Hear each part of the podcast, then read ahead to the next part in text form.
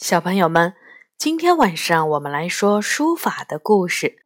这本书是由翟三成写的，由长江出版传媒、长江文艺出版社出版。今天我们讲的故事是蔡邕嵩山获宝。嵩山在五岳之中，因其地理位置处于最中间，被称为中岳。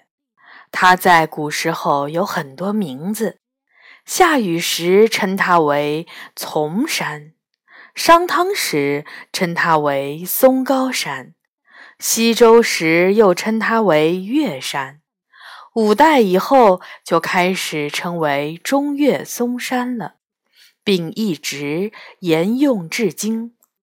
嵩山之神成了人们心目中至高无上的权威。不管朝代如何更迭，他的这种神圣地位从未改变。历代帝王每年都要来祭祀，希望得到他的保佑，使自己的江山万代相传。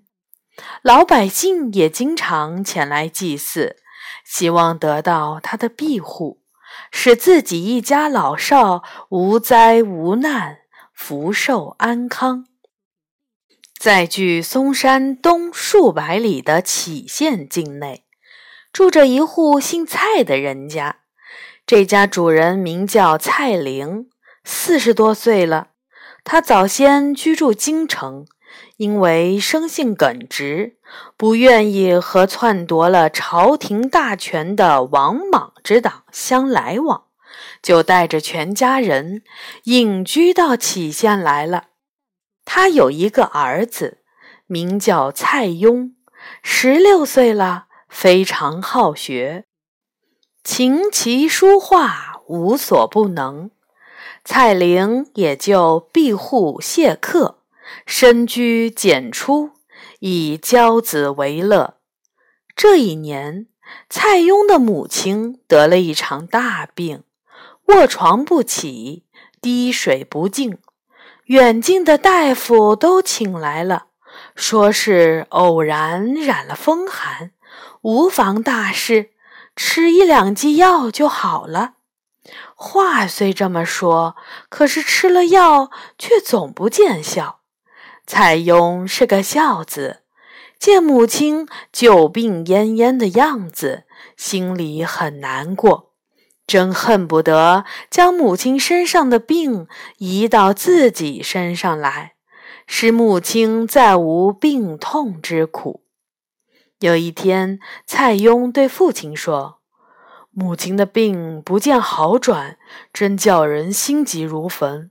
听说嵩山之神十分灵验，孩儿想去祈求神灵保佑母亲平安。”蔡玲也是一筹莫展，听了儿子的话，说道：“我儿这个主意倒是不错，只是这里离嵩山有几百里的路程，你又没有出过远门，为父怎么能放心得下呢？”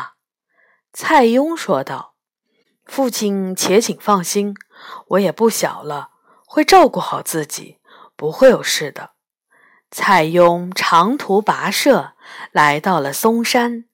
中岳七十二峰，千姿百态，美不胜收。蔡邕心中有事，也顾不得去观赏中岳风光，一口气登上了黄盖峰，进了中岳庙，虔诚恭敬地跪拜了中岳神，烧了黄纸，上了香，又去抽签儿。他把签儿筒使劲儿地摇了摇，只见一根竹签儿从签筒里跳了出来。仔细看时，上面写着四句诗，都是一些大吉大利的话。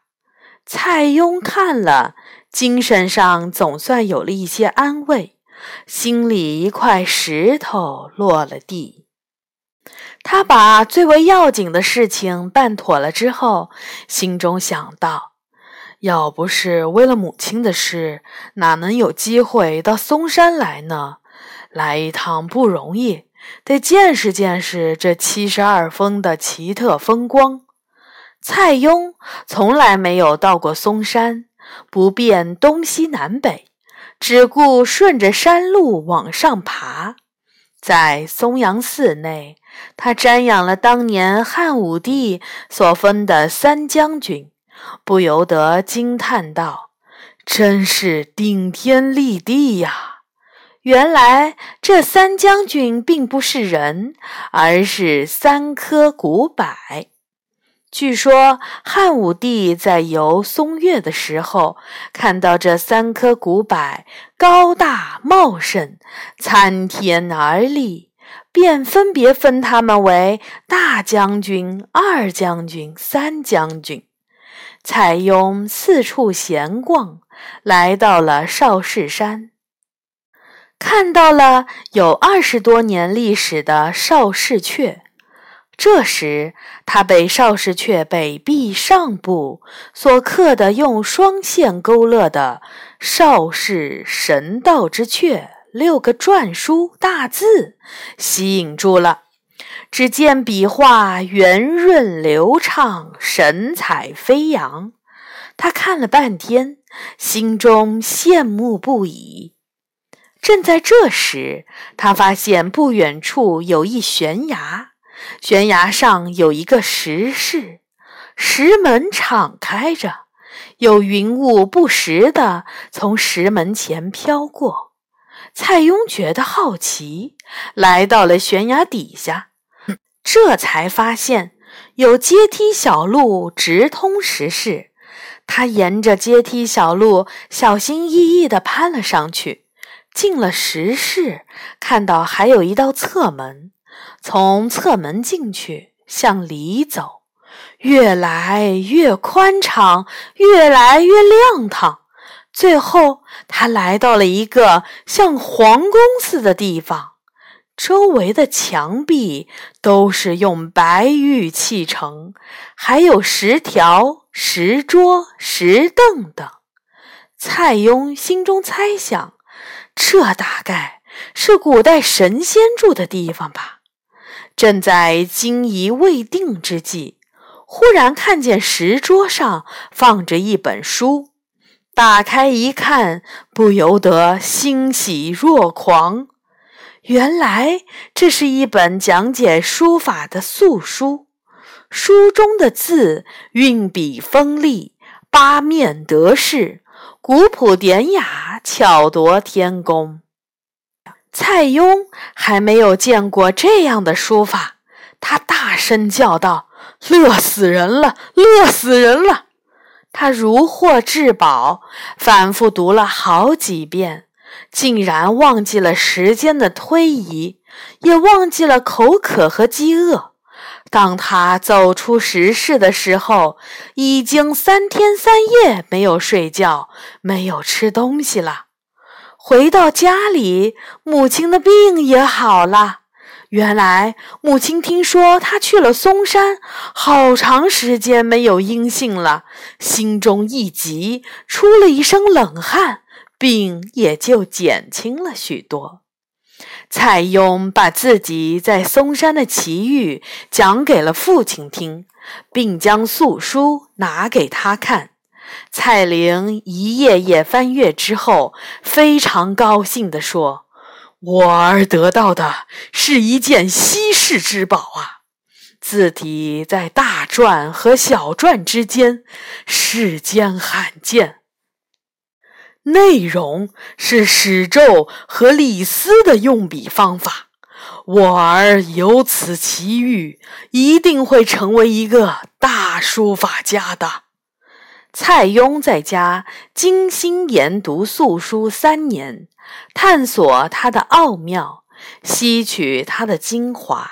他勤学苦练，逐渐形成了自己独特的书法风格。他的用笔方法和书体结构都与众不同，成为典范，深为历代书法家所推崇。好的，小朋友们，这就是蔡邕的故事。蔡邕本人呢，也是非常有名的文学家、书法家。当然，他的女儿呢，也非常的有名，也就是蔡文姬。下一次呢，我们会来说钟繇盗墓学书的故事。小朋友们，晚安。